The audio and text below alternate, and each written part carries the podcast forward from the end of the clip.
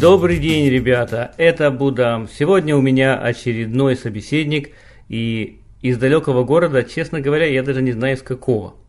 Единственное, что я знаю на данный момент, что этот человек находится в часовом поясе, который на два часа дальше от Москвы, то есть в сторону Урала, скажем так.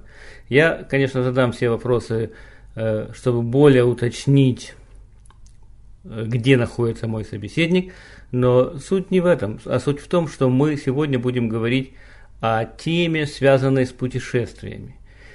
А именно, мой собеседник любит путешествовать. Себя он называет бэкпекером. Что, что этот термин означает, мы попробуем совместно выяснить и определиться на терминологии. Соответственно, никогда... Э, Никаких, как, ну как и принято, никаких заранее вопросов заготовлено не было.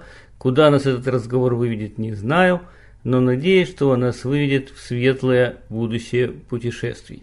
Поэтому добрый день и представьтесь, пожалуйста, нашим подслушателям. Добрый день, Будам. Меня зовут Бродячий проповедник. Я проживаю сейчас в данный момент, как ты правильно заметил, на Урале. В городе Уфа, это столица Республики Башкортостан. Может быть, ты слышал что-то о ней? Вот. Ну, слушай, прошло много лет. Я знаю, что была Республика Башкирия. Теперь вы называете ее как? Башкортостан, то есть это как бы официальное название. Ну, и так, и так правильно, в принципе. Поэтому... Ну... Ну, все правильно, я понимаю. У вас, может быть, я путаю, но единственное, что я знаю об Уфе, что оттуда родом Шевчук из группы ДДТ, это правда? Да, Шевчук и Земфира, если ты слышал, тоже такая известная певица в России, тоже из Уфы. Ну, Земфира, я знаю, имя знаю, но, конечно, тот факт, что э, в таком городе родился Шевчук, достаточно характеризует в том, что это, наверное, хороший город. Поэтому расскажи мне немножко о себе, э, каким образом ты связан с путешествиями и как это у тебя все происходит? Началось это еще три года назад. С детства я мечтал о путешествиях, о самостоятельных путешествиях, грезил дальними странами, неизведанными землями. И эта мечта не давала мне покоя на протяжении всей моей жизни, но начал я ее осуществлять только в двадцать пять лет. Дело в том, что... Я пять лет э, до Уфы жил в Москве, вот, хотя я родом из Уфы, пять лет назад я уехал в Москву и работал там э, в области издательской деятельности, мне это направление тоже очень нравится, э, и как-то я случайно попал на тусовку автостопщиков, э, есть такой э, Валерий Шанин, э, возглавляет э, Московскую школу автостопа. И он по субботам собирает людей, автостопщиков, самостоятельных путешественников. И я решил посетить это мероприятие. И сразу же познакомился со многими интересными людьми. До этого момента я не имел какого-то опыта в такого рода путешествий. То есть я ездил только как обычно, на самолетах, на поездах, на автобусах, других видах общественного транспорта. А самостоятельно, вот, в том числе и автостопом, я еще не ездил. Вот, и тогда я уже загорелся желанием осуществить это. Ну, вот ты мне все-таки, подожди секундочку, подожди, я тебя перебью. Да-да. Скажи мне вот что. Во-первых, сам факт передвижения автостопом. Он мне интересен вот по какой причине. В Америке общество стало, ну, я бы не сказал напуганным, но не принято останавливаться на дороге.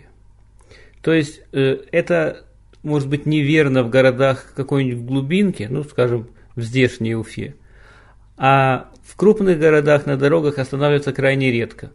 К людям, стоящим у дороги, относятся с подозрением. А почему он стоит у дороги?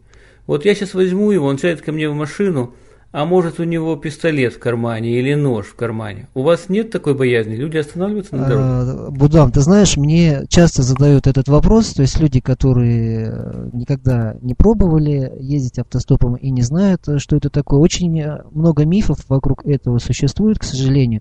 И зачастую приходится их развенчивать, потому что на самом деле это не опаснее, чем выйти на улицу, и тебе упадет кирпич на голову. В принципе, вероятность такая же, наверное, как и в путешествии автостопом.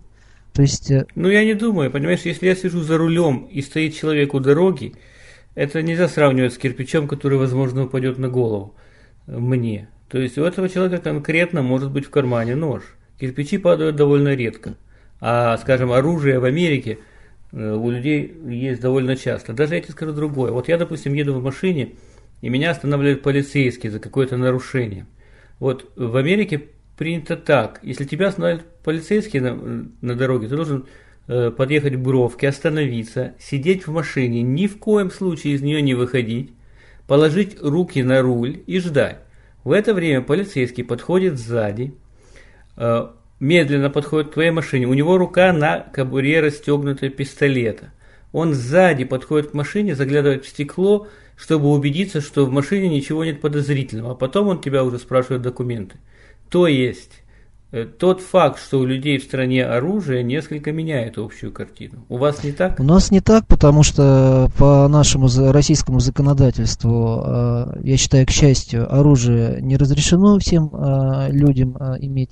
Поэтому, в принципе, вот ты говоришь про нож в кармане, та- таких э, ситуаций не возникает. В принципе, люди охотно останов- останавливаются. Зачастую мотивом для этого служит то, что едут уже по привычной дороге, им э, скучно, если водитель один за рулем, а тут э, новый собеседник, э, путешественник, э, который рассказывает разные интересные истории из своего опыта путешествий. И я зачастую, чем мне нравится еще автостоп, то что я очень много интересных людей э, за три года э, путешествия автостопом, я очень много интересных людей встретил, и даже с некоторыми из них мы до сих пор поддерживаем какие-то отношения, перезваниваемся. И это, этим мне тоже очень нравится автостоп. Это так же, как вот ты едешь где-то в поезде, да, синдром случайного попутчика. Ты встречаешь э, какого-то человека интересного, то есть вы пообщались хорошо, а потом разошлись. То есть, в принципе, это общение, оно ни к чему не обязывает, и каждый получает как свою порцию позитива. Вот. Да, я помню, когда-то у Макаревича была песня «Вагонные споры, последнее дело, когда больше нечего пить». Помнишь? Да, да, песню? Да. Хорошо. Ну вот, давайте в деталях. Вот ты решил, что у тебя будет отпуск. Ты договорился с начальством на работе, если ты еще, конечно, не устроена, продолжаешь работать. И вот ты решил, что в эту недельку у тебя будет отпуск. Значит, рюкзачок забил, трусы, майки, носки, бутылка водки, вышел на улицу, на дорогу и думаешь, ну куда бы мне поехать? Руку поднимаешь и едешь. Так? Ты знаешь, обычно я планирую заранее, то есть в какую точку я хочу поехать географическую. То есть ты знаешь, поедешь ты на запад, на восток, на северную, да, да, хотя да, бы. То есть не, не то, что хотя бы, то есть я целенаправленно еду в какое-то место, я заранее планирую маршрут, куда я хочу поехать, что я хочу посмотреть и для чего я хочу туда поехать, поэтому... Я никогда не езжу как бы просто так, то есть вот как ты описываешь, выхожу на трассу и куда кривая выведет. То есть мне как бы интересно именно осмысленные путешествия, то есть с какой-то целью, то есть что-то для себя узнать, и познакомиться с какими-то достопримечательностями, познакомиться с новыми людьми. Вот, поэтому... Ну и, и каким образом ты выбираешь э, точку назначения следующую? Как ты решаешь, куда бы поехать? По каким критериям? Я исхожу из личных предпочтений, то есть вот э, сейчас я планирую маршрут на Ближний Восток, э, посетить пять стран, то есть вот проехать через Турцию, Сирию, Ливан. Ну я понял, то есть в принципе ты выйдешь, э, выйдешь на дорогу, ручку поднимешь и скажешь, вы случайно не на Иерусалим? Ну почти что так, да. Я вот именно хочу проехать э, этот путь полностью из Уфы до Иерусалима, в том числе автостопом. То есть мне вот интересно проехать именно автостопом этот путь и э, как бы. Ну поехали, поехали. Встали на дорогу. Да. Вот я ручку, вот э, я еду в машине, ты стоишь. Ты решил, поеду-ка я в Иерусалим. Я встал и говорю, ну Ты выглядишь, ну, точно как бродячий проповедник. Куда хочешь ехать? Что ты мне скажешь? А, ты знаешь, на самом деле, э, то, что э, бродячий проповедник, это не значит, что ты в, в такой в лохмоте, в там какой-то э, с умой э, и в, в лаптях. А я, я такого не сказал совершенно. Проповедник в моем представлении не говорит о, о, не, о неком грязном, волосатом и вонючем.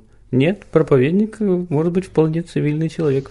Ну, во-первых, остановившийся водитель, он не знает мой ник в интернете, то есть в процессе общения уже начинаешь узнавать. То есть ты еще не настолько известный человек, чтобы все тебя узнавали на дороге. Ну, не все пользуются интернетом водители, поэтому... Big mistake, huge, большая ошибка, огромная. Это фраза из фильма, здесь был такой фильм, назывался Pretty Woman, а в России, по-моему, он шел «Красотка». Как... Не то симпатяк. Как «Красотка». Красотка, вот там есть такая фраза. Big mistake, huge. Ну.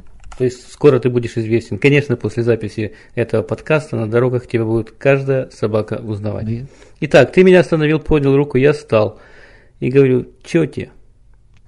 А, добрый день, то есть я представляюсь и говорю: вот можно с вами... Мне на Иерусалим. Ты говоришь, мне на Иерусалим. Нет, нет, зачем? А то есть этот путь делится на какие-то отрезки. К примеру, если путь пролегает через Москву, то есть можно с вами в сторону Москвы по пути, сколько по пути с вами в сторону Москвы. Вот, и человек... А сколько заплатишь мне? Сразу говоришь, что едешь попутным транспортом, то есть без денег, в сторону, в таком-то сторону. Сколько? Ну ладно, садись. Денег у меня и без того хватает, без тебя хоть поговорим, что ли. Так? Нет, ты знаешь, на самом деле, если человек хочет взять попутчика, то есть он не делает одолжение там какого-то, он наоборот это с удовольствием делает, потому что я, например, в своей автостопной практике и самостоятельном путешествии очень э, редко встречал, э, как называют автостопщики, ну, как день, деньгопросы. То есть это нормально, это неплохо, нехорошо. То есть если человек э, таксует, например, пожалуйста, то есть э, в этом нет ничего плохого. Но э, мне интересно прежде всего водители, тоже как люди, как э, с кем можно поговорить о чем-то, о я говорю, потому что я встречал очень много интересных э, людей, водителей. Я жалею, что я тогда не занимался подкастингом, потому что я очень много упустил. Я бы мог очень много интересных историй записать вот в аудиоформате. Ну, надеюсь, я наверстаю упущенные. Вот. Да, да, это правда. А диктофон ты купил? Диктофон, вот э, я сейчас э, смотрю по интернету, я в этом полный чайник, и глаза разбегаются, даже не знаю, как, какую лучше выбрать аппаратуру. То есть вот я вчера буквально смотрел, есть репортерский микрофон, э, какой специальный такой, то есть там и звук, качество звука лучше. Может быть, ты что-то посоветуешь? Ты знаешь, я тебе могу вот что сказать. Я тебе могу дать пару советов в этом плане. Я сам, в общем, не весь, не весь бог какой... специалист по диктофонам, но в твоей ситуации я тебе скажу две вещи. Первая вещь, если ты собираешься записывать в дороге, в машине, скажем, э, сидя на, э, в пассажирском сидении, а машины, насколько я понимаю, на этих дорогах будут шумные, громкие, ни в коем случае не бери, э, скажем, диктофон, в котором э, конденсаторный микрофон. Вот я сейчас записываю свою дорожку на конденсаторный микрофон, на вот маленький такой диктофончик, который называется Edirol. Диктофон очень классный, но в тебе он не годится, потому что ты, э, конденсаторные микрофоны подбирают все малейшие шумы, и в твоей ситуации это, это гибель. То есть, ну, а тебе нужен такой, в котором был бы динамический микрофон, это первый критерий. А второй критерий для тебя – это насколько просто из этого диктофона вынуть файл и из него сделать эм пи три файл, потому что диктофоны могут иметь свой какой-то конкретный формат. Ну, конечно, в идеале, если диктофон прямо пишет на какую-нибудь там memory card, э, эм пи три, но они могут быть дороже. Но ты не заморачивайся на деньгах, естественно. По своему бюджету выбирай такой, где тебе понятен процесс создания эм пи три файла из него. Возьми, полистай этот, э, как он называется, руководство по эксплуатации и посмотри, как ты будешь делать эм пи три с него. Если это просто, как правило, это ты должен воткнуть какой-то провод в ю эс би-порт компьютера, и там будет определенный процесс, как ты его сделаешь. Вот и все. Если тебе понятен процесс, бери. Хорошо, я буду иметь в виду, потому что я как раз сейчас присматриваюсь э, к аудиотехнике необходимые, потому что, я, я говорю, очень много упустил интересного э, в своих путешествиях. Э, мысль у меня давно в голове сидела о подкастинге, но, как всегда, э, все это с опозданием э, делается, к сожалению. Поэтому лучше позже, чем согласен никогда. Согласен на сто процентов. По-английски согласен. It's better late than never. Mm-hmm. Ну окей, ладно, ты сел, и мы с тобой поехали. Как ты думаешь, сколько тебе нужно э, машин поменять на такой дальней дороге, скажем, как на Ближний Восток? А, ты знаешь, э, это очень непредсказуемо. Вот, э, к примеру, я частенько мотаюсь в Москву, от Уфы, от Уфы до Москвы примерно тысяча четыреста километров, да? То есть, э, ну, сейчас в данный момент я в Уфе проживаю, вот, э, а по делам все равно мотаюсь в Москву, но так как я говорю, в свое время я наездился на поездах, и я очень их не люблю, особенно э, если ты помнишь, что такое российские поезда, гробы на колесиках, абсолютно неинтересно просто мне такой вид передвижения, вот, э, поэтому я предпочитаю ехать вот в ту же Москву, например, автостопом. Э, средняя скорость передвижения летом обычно выше, э, чем зимой, потому что на дорогах нет гололеда, примерно семьдесят-восемьдесят километров в час, то есть все равно быстрее поезда передвигаешься, и количество машин, ты знаешь, оно не зависит, каждый раз оно может быть разным, но у меня было несколько раз, например, я почти от самой Уфы до Москвы доезжал на одной машине, вот. А так я не подсчитываю, мне главное как бы просто передвигаться, сколько машин не имеет значения. Ну теперь давай я тебе расскажу пару слов про наши дороги. Интересно, есть ли у вас нечто похожее? Здесь, в Америке, есть ну, целое такое сообщество, огромная группа людей, их называют тракеры. Тракеры от слова трак, трак – это грузовик. И я говорю о тракерах, которые, еще их называют, эти машины большие, eighteen-wheeler. eighteen-wheeler – восемнадцатиколесные машины. То есть, если ты просто посмотришь на эту огромную фуру с прицепом, ну, я не знаю, сколько у вас, но вот у нас эти крупные, большие, красивые траки, они имеют восемнадцать колес. И это люди, которые живут практически на дороге. Они знают друг друга, у них есть соответствующее радио, по-моему, называется эс би радио.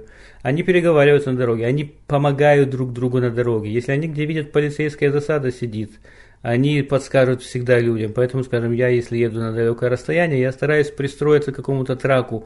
И если я вижу, что этот трак гонит, превышая скорость, то я знаю, что можно и мне гнать за ним, потому что он знает, его ребята предупредят. Эти люди живут на дороге, и многие из них люди грамотные, и бывают образованные люди, бывают необразованные люди, но это целое такое сообщество, тракеры. Есть ли у вас нечто такое у водителей грузовиков на дорогах? Да, у нас тоже есть дальнобойщики, как по-русски их называют. То есть это тоже своеобразное такое братство, и я их очень уважаю. Это сильные духом люди, и они действительно помогают друг другу, потому что без этого никак на дорогах, на трассе может случиться всякое. И я не раз был тому свидетелем. К сожалению, на российских дорогах, не знаю, как на американских, но довольно часто случаются аварии. Вот, и зачастую вот проезжаешь мимо таких аварий, и очень страшные аварии. Вот, поэтому у них тоже есть своя волна, ради, радиоволна, у каждого дальнобойщика стоит рация в машине, по которой они друг друга предупреждают уже о милицейских каких-то засадах, о гаишниках, которые стоят на посту и ловят нарушителей. Вот. Но сами, кстати, они соблюдают правила дорожного движения, многие, то есть не нарушают, потому что это... А попадались ли тебе водители, которые были выпившие за рулем? Ты знаешь, ни разу не попадались, хотя другим вот путешественникам, автостопщикам попадались. Но я не сяду к такому водителю в машину, потому что, ты знаешь, я... Ну, ты ведь не можешь знать. Как ты можешь знать? Он вроде выглядит нормально, а потом сел и запах перегар. Нет, перегар или именно он пьяный? То есть бодуна или пьяный? А, то есть человек с запахом перегара пьяным не считается. Ну, может быть, он вчера, вчера выпил там хорошо, а сегодня уже как бы он уже достаточно трезв, но как бы какие-то остатки остались у него в организме алкоголь. Понятно, то есть я понял, я понял. Хорошо, а скажи мне теперь, пожалуйста, а вот о чем. Ты наверняка попадал в ситуации, когда ты сидишь в машине, едешь по своему назначению, и Вас останавливает милиционер. Меня интересует, часто ли ты встречался с ситуацией, когда просто милиционер у водителя вымогает деньги, надо просто отдать и ехать дальше, иначе будет неприятность? Это зависит от машины, в которой едешь. У дальнобойщиков, к сожалению, часто вымогают деньги наши доблестные российские гаишники. Вот. Поэтому у водителей легковых машин, но опять же, это при условии, если... Ну, я, на самом деле, мне казалось, должно быть наоборот. Если едет какая-нибудь дорогая машина, скорее у него надо вымогать деньги, если вообще вымогать, а не у шофера грузовика. Не, ну почему же? Шофер-дальнобойщик, он же везет груз, то есть там несколько тонн груза, это тоже деньги, и гаишники знают, что дальнобойщики с собой берут деньги, на, в том числе и в бюджет закладывают деньги на штрафы какие-то, то есть вот на побор. Но это, к сожалению, да, российские реалии, мне это очень не нравится. Вот. Но, к сожалению, да, это осталось, и я этого совсем не одобряю. Поэтому есть такое, да. Скажи мне, сколько стоит билет на поезд от Уфы до Москвы? На плацкарт или... Да, на плацкарт. Это за... а, нет, давай брать, давай брать купе, чтобы сравнивать более-менее сравнимые вещи, потому что, в принципе, если ты едешь в машине, уровень комфорта у тебя повыше, чем в плацкартном вагоне. А, значит, купе вот в фирменном поезде Уфа-Москва стоит четыре с половиной тысячи рублей. Плацкарт стоит полторы тысячи рублей. Я, я себе пытаюсь перевести в доллары, это, наверное, сто шестьдесят долларов, довольно много. Да, достаточно много. А тебе обходится ничего? Ну, я, я же говорю, что автостопщики, они не из-за экономии путешествуют э, денег, а из-за того, что это прежде всего интересно. Это особый склад как бы мировоззрения, особый э, склад э, ума, что ли, не знаю, как это объяснить, но это просто нравится, понимаешь? То есть вот... Э, Ты женат? А? Нет, я не женат. Нет, Ты не женат? женат? Ну, во-первых, это, конечно, упрощает жизнь существенно. Я, конечно, если бы ты был женат, то все было бы, наверное, по-другому, я думаю. Во-первых, ты иногда должен был ездить с женой, во-вторых, жена, может быть, тебя так просто не отпускала бы ездить автостопом, или это принято? А, ну не скажи, вот я со многими автостопщиками общаюсь, путешественниками, достаточно много из них, многие из них женатые люди, и в том числе и вместе они путешествуют, и поодиночке, ну я имею в виду мужчины, конечно. Вообще я не очень одобряю. Есть и женщины, которые в одиночку путешествуют автостопом. Это, конечно, я считаю, для них это опасно достаточно. Но хотя вот одна моя знакомая недавно съездила так в Африку в одиночку. Ты знаешь, ты говоришь опасно. Сейчас время такое тяжелое, стрёмное. Никогда не знаешь, может и ты кому понравишься, какому водителю, хоть ты и не девочка. Так что, а если ты еще и парень симпатичный, так что берегись. Может, лучше не бриться, как-то выглядеть неаккуратно. Да. Чтобы не стать объектом сексуальных притяжений. притяжений. Ну да, я тогда последую твоему совету и буду одену какой-нибудь грубый бушлат, там, буденовку на голову, там, и сапоги кирзовые, чтобы совсем уж не попасться на удочку гомосексуалистов. Хорошо, я последую твоему совету. Спасибо за совет. Да, хорошо. Вот видишь, уже, уже и для тебя используют этой записи. Я тоже, видишь, иногда могу дать какой умный совет. А, кстати, ты знаешь, какая разница между педагогами и педофилами? Нет, не знаю. Скажи. Педофилы любят детей по-настоящему. Mm. Но давайте вернемся к нашей теме все-таки путешествия. Итак, если ты сделаешь дальнее путешествие, ну, ты мне сейчас сказал о своих планах по поездки на, за границу на Ближний Восток. А какая у тебя на сегодня была самая дальняя поездка автостопом? Самая дальняя поездка автостопом, пожалуй, это была поездка в Европу в прошлом году, в две тысячи восьмом. Я э, сделал э, самостоятельно э, шенгенскую визу и хотел доехать до Парижа. Вот тоже один из городов, э, куда я очень стремлюсь и хочу его все-таки посетить и погулять по парижским улочкам. Давно он меня привлекает, но, к сожалению, я доехал, я ехал через Скандинавию, и, как бывает часто в пути, встречал разных интересных людей, новые знакомства, и задерживался вот в городах, в европейских столицах, то есть я ехал через Хельсинки, Стокгольм, Копенгаген. И ты говоришь по-английски? Говорю по-английски, да, достаточно неплохо, хорошая языковая школа была, вот, поэтому... Вот видите, ребята, Говорил же вам Будам, сколько раз, учите английский язык, тогда и вы сможете повидать Европу за небольшие деньги. Но я хотел вот те что сказать. Я очень люблю путешествовать сам, но я человек уже, конечно, не юный, и я люблю комфорт. Соответственно, когда ты попадаешь в какой-то город, мне кажется, что впечатление о городе у тебя во многом зависит от того, насколько комфортно тебе было в этом городе и условия, скажем, проживания в этом городе. Я тебе скажу такой пример. Лет десять или пятнадцать назад одна знакомая наша, я уже здесь был, в Америке, как-то мы разговаривали с ней по телефону, а одна наша знакомая из Тульской области сказала: вот я была в Париже, вот мы с группой ездили, город очень не понравился. Потом мы стали выяснять, что-то ей так не понравилось. Оказывается, поездка была очень дешевая. Ну, по тем временам это было, по-моему, двести долларов поездка на автобусе, жить в автобусе, спать в автобусе. Приехали в Париж грязные, голодные. Я уже не знаю, где они там остановились, на окраине в каком-то, наверное, левом типа хостеля, или, ну, это типа общежития, что-то такое.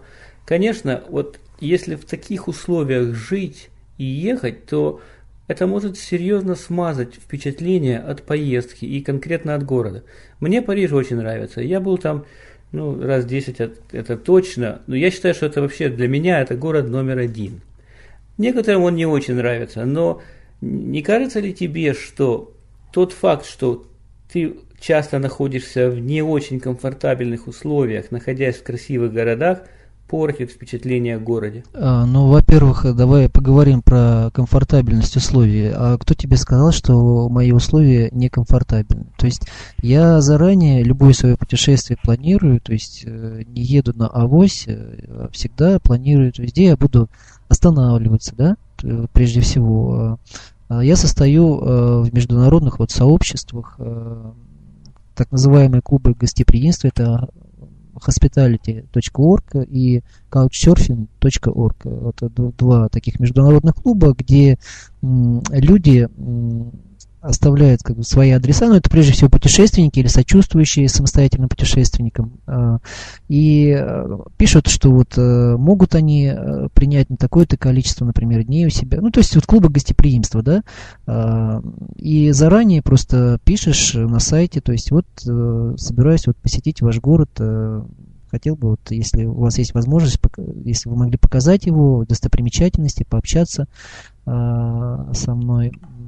То есть, если человек э, хочет, он как бы отвечает, что да, пожалуйста. Ты знаешь, мне то, что ты говоришь, мне очень нравится, потому что ты описываешь мир, в котором я не живу, но ты живешь. И этот мир, мир, где люди имеют, не утратили еще хорошие отношения друг к другу, где деньги не есть главное, где как бы еще люди приветливы и помогают друг другу. И вот в этом плане, мне кажется, у тебя должна быть жизнь довольно интересная. Я как бы после этого разговора с нами у меня совершенно другое формируется впечатление об автостопе и о путешествиях. Это совершенно не значит, что я буду это делать. Это очень маловероятно. Но я начинаю с уважением просто относиться к людям, которые настолько в них этот дух неизведанного и дух приключений сидит глубоко, что они вот готовы и, главное, могут увидеть многое совершенно на небольшом бюджете. Правда? Да, но ты знаешь, я говорю, дело-то даже не в бюджете, это может быть даже самостоятельное путешествие быть и дороже, там, чем по путевке. То есть, опять же, каждый рассчитывает свой бюджет путешествия самостоятельного, исходя из собственных каких-то предпочтений. Ну, слушай, знаешь, я по путевкам никогда не езжу, поэтому я вообще не считаю, что это правильно сравнивать стоимость по путевке или не по путевке. Мы едем всегда сами. Либо мы едем сами с женой, либо я еду с женой, и там у нас еще есть одна пара. Она на самом деле, ну, я, конечно, тут уже загнул, она, нам, нам очень повезло, они наши друзья, но она, к тому же, еще и очень сильный м, человек в плане путешествий, у нее и агентство свое по путешествиям, но суть даже не в этом агентстве, а в том, что она очень любит путешествовать, она знает все, она бывала везде в мире, и просто они очень приятные люди, мы с ними часто путешествуем. То есть обычно это либо одна, либо две пары едут. Единственное, когда мы едем как группа, это вот зимой, мы едем обычно в январе, мы едем кататься на лыжах в Европу. Там это уже большая группа, едет какое-то место. А так я никогда не езжу с группами. Я считаю, что группы – это потерянное время. Waste of time. Я с тобой полностью согласен. Никогда не любил ездить в группах, поэтому всегда стремился вот ездить самостоятельно, потому что ты сам планируешь, сколько ты в этом месте остановишься, на, на которое количество дней. И я всегда оценила свободу передвижения и свободу своих путешествий. Так вот, например, мы когда с другом ездили в Египет, но это было как бэкпекерское путешествие. Кстати, мы забыли с тобой определить, да, вот, что входит в это понятие бэкпекинг, бэкпекер, mm-hmm. да? Да, значит, да, пожалуйста, давай, твое, твое, вернее, твою версию. Мы не можем дать объективно, что это значит, но скажи свою версию. Я скажу тебе так, что на самом деле тебя тоже можно отнести именно к бэкпекерам, потому что бэкпекер – это прежде всего самостоятельный путешественник. Это человек, который сам планирует свои путешествия, вот, это и есть бэкпекер. То есть не обязательно быть автостопщиком, то есть автостоп – это разновидность бэкпекинга. Я получил комплимент. Может. Сегодня я получил комплимент «You made my day», как говорится. Меня назвали бэкпекером. На самом деле я думал, что мой ребенок бэкпекер. Вот в частности у молодежи здесь, у студентов, особенно когда человек заканчивает какой-то вуз, молодой парень или девушка, они понимают, что типа теперь им крышка, теперь начинается эта скучная взрослая жизнь, когда нужно зарабатывать деньги на жизнь в каком-то нудном офисе, и они думают, вот у меня сейчас последний шанс, последнее лето, когда я еще могу оттянуться по полной программе, и наши ребята молодые собираются группками небольшими, там три-четыре человека, может быть иногда больше, берут, ну они действительно берут рюкзаки большие, покупают здесь и вперед в Европу. В Европе они могут там пару месяцев болтаться, покупается там билет. В Европе есть билет на железной дороге, ты можешь купить на месяц, к примеру, и больше никогда ничего не платишь. И вот они выбирают себе маршруты, и вот месяц из города в город. А в этих городах есть такое понятие, как хостел. Не хотел, а хостел через букву «С». Это очень дешевые э, такие заведения, где там может стоять, допустим, четыре койки в, в номере, может не быть душа, или там душ один на этаже.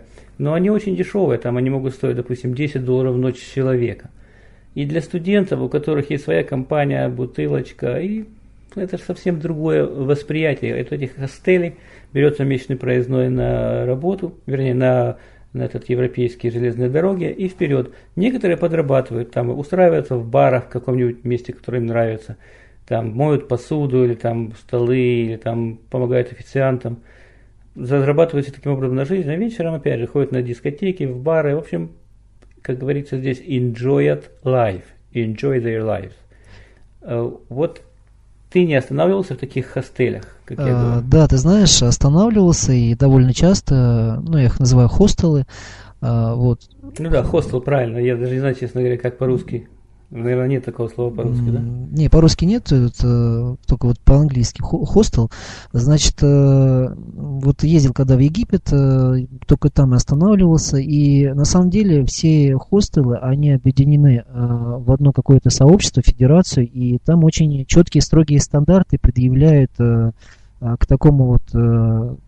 такой гостиницы недорогой, э, и все они проходят строгую проверку, прежде чем получить вот э, так, такое наименование хостел. Поэтому... И... Да, я видел, когда мой ребенок вернулся, он мне показал фотографии, они были и в Праге, и в Париже, и, где, и в Амстердаме, где, где только бы они ни были.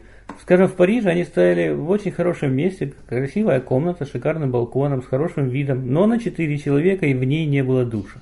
Ну, такой хостел был, потому что на самом деле э, существуют э, разные услуги у хостелов, то есть есть и э, какие-то вот комнаты общие, а есть и отдельные номера, но они будут стоить подороже, но в любом случае они будут стоить дешевле, чем э, в таких вот э, гостиницах с какими-то звездами, и там будут э, чисто, и, пожалуйста, может быть и душ ну, в номере. Приведи, приведи какой-нибудь порядок цен.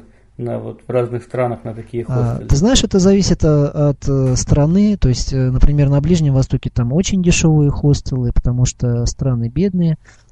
Послушай, у нас с тобой понятия о Ближнем Востоке разные. Когда кто-то говорит «Ближний Восток», у меня сразу возникает страна Израиль. У тебя, наверное, возникают арабские страны. У меня, да, да наверное, прежде всего вот арабские страны. Это, это как раз Турция, Сирия, Египет. Но я скажу про Египет. да? В Египте вот мы останавливались в среднем где-то хостел. Мы брали обычно на... Мы ездили с другом и брали номер на двоих, вот, чтобы не в общем каком-то номере быть, а чтобы более комфортабельные условия были. У нас и душ был в комнате, и туалет. Жили вот мы, например, в центре Каира и платили десять-пятнадцать долларов за номер. Это было в две тысячи шестом году. Но не думаю, что порядок цен сильно изменился в данное время. Поэтому, в принципе, нас это очень устраивало. Мы жили в самом центре и целыми днями гуляли, изучали, общались с местным населением. Я очень люблю общаться с местным населением любой страны. Как в Европе я общался очень активно, также и в Египте я очень активно общался, ну, на английском языке. А где ты изучал английский язык? Английский язык я в школе изучал. У нас школа с углубленным изучением английского языка, вот, поэтому она очень хорошую базу языковую мне дала. И... Я вообще, еще раз, я, я, наверное, уже надоел тем, кто меня слушает давно, хочу еще раз подчеркнуть, английский язык дает вам свободу. Вот в твоем случае, давай заберем у тебя английский язык. Ты остаешься точно таким же человеком, минус английский язык. И все. И все твои автостопные поездки по Европам закрыты. Согласен? Ну, согласен, да. Согласен, в принципе. Что? То есть, если у тебя забрать английский, все. Ты становишься человеком, я не хочу сказать второго сорта, потому что сразу же многие люди скажут, что я обижаю Россию. Не обижаю Россию. Но без английского... В Европу нечего соваться. Не только в Европу, во всем мире. И ты знаешь английский, ты объяснишься, ты договоришься. Тебя поймут как-то. Те люди могут не знать хорошо. На пальцах через три слова, через пять ты разберешься. Поэтому, ребята, второй раз за подкаст повторяю. Учите английский. Не ищите причины, по которым вы не можете, не хотите. Я понимаю, вы не любите западные страны. Они портят жизнь России. Но вы думайте о себе, не думайте об этих гадах. Сделайте свою жизнь удобной, красивой, чтобы вы могли точно так же путешествовать. Алексей, мы уже говорим минут сорок. Давай, не, давай закругляться. И напоследок я бы хотел, чтобы ты что-нибудь прорекламировал. Если у вас есть какие-то в России сообщества, где собираются такие люди, как ты, есть, скажи, скажи нашим подслушателям, куда им обращаться, где кого найти, каким образом связаться с такими же людьми, как ты, попросить совета, может быть? Ты знаешь, мы можем сделать так, я дам тебе ссылки на вот форумы, где как раз тусуются самостоятельные путешественники, общаются между собой, потому что в аудиоформате как бы, это будет сложно восприниматься на слух, а вот визуально люди как бы, будут уже видеть, э, на какие ресурсы они могут пойти, задать свой вопрос, э, как новички, если они хотят начать путешествовать вот самостоятельно, и им там обязательно помогут. Если ты не против, давай сделаем так. Конечно, давай, я в шоу-ноты помещу все ссылочки, которые ты мне отправишь, только сделай это сразу же после нашего разговора, чтобы они попали, я буду публиковать сегодня же, через часов шесть-семь. И, и что еще я тебя хочу спросить, планируешь ли ты активизировать свою деятельность как подкастера? Потому что я посмотрел, ты сам практически ничего не рассказываешь. Вот я, я видел там какое-то интервью, ты взял у, у парня, который тоже автостопщик, но это, собственно, был список вопросов, на которые он ответил. Я вижу, что ты записываешь некие религиозные подкасты, различных людей, которые православные проповедники. Но тебя-то я не слышу. Да, я хочу сказать, что э, в ближайшее буквально время я планирую вплотную заняться именно своими подкастами, где э, расскажу о своих э, прошлых путешествиях э, подробно, э, что интересного в пути встречалось. Я думаю, слушателям будет тоже интересно это послушать. Э, надеюсь на это. Я... Я вообще хотел бы еще, может быть, когда-нибудь осенью еще раз записать с тобой подкаст. На самом деле, ко мне уже тут целая очередь э, записана на совместные такие разговоры. И вот сейчас, я, то есть на август еще есть пару мест, но уже, наверное, сентябрь надо будет. Но что мне интересно? Я вижу, что тебя интересует религия, в частности, в данном случае православие. Да-да.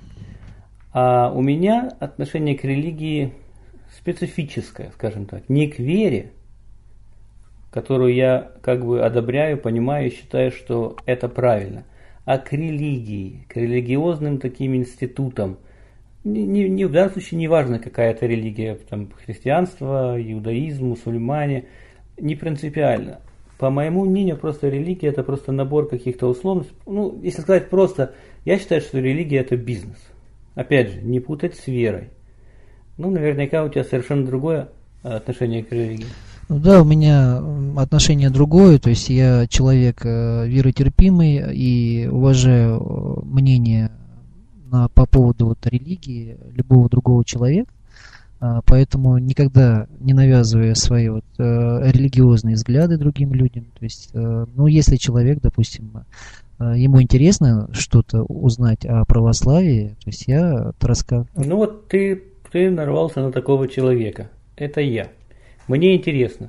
Тем более, что если ты этим занимался, и я бы с удовольствием с тобой записал отдельный подкаст конкретно о том, какую роль религия играет в твоей жизни. Ну, на самом деле, в этом случае меня не очень будет интересовать ты как, как какая-то отдельно взятая персона. Меня больше интересует, в каком, какая роль ты считаешь играет и должна играть религия в роли вообще человека и в роли э, русского человека в данном случае. То есть, если ты не против, мы можем такое как-нибудь запланировать. Я совсем не против, я очень даже за. То есть, если э, есть интерес к этой теме, я... Да, интерес, мне лично интересно, я думаю, что мы из этого дела раскрутим какой-нибудь интересный разговор, который людям тоже будет интересен. Да, я с удовольствием пообщаюсь с тобой на эту тему. Договоримся, когда... Ну, хорошо. Когда ты собираешься в дорогу? Собираюсь я как раз вот сейчас вплотную занимаюсь вот подготовкой путешествия на Ближний Восток. Собираюсь я где-то в сентябре как раз. В начале сентября и месяца на два. Сентябрь, октябрь я планирую посетить пять стран. И уже... Ну, слушай, тогда давай, чтобы красиво закончить наш сегодняшний подкаст, нашу сегодняшнюю беседу. Кстати, я не знаю, заметили люди или нет, но я переименовал мою ленту подкастерскую. У меня она раньше называлась «Беседа с Cool People». Я решил быть проще, уже пора прекращать выделываться. Я ее просто переименовал в «Разговоры с людьми». Так что, если вы хотите со мной разговаривать, вы не должны быть cool, вы должны быть нормальным человеком, которому есть что, которому есть что сказать и который хотел бы обсудить какую-то тему. Но чтобы закончить красиво и позитивно этот подкаст, мне пришла в голову вот какая мысль. Сейчас я обращаюсь с призывом ко всем девушкам города Уфа или проживающим по дороге из Уфы на Ближний Восток.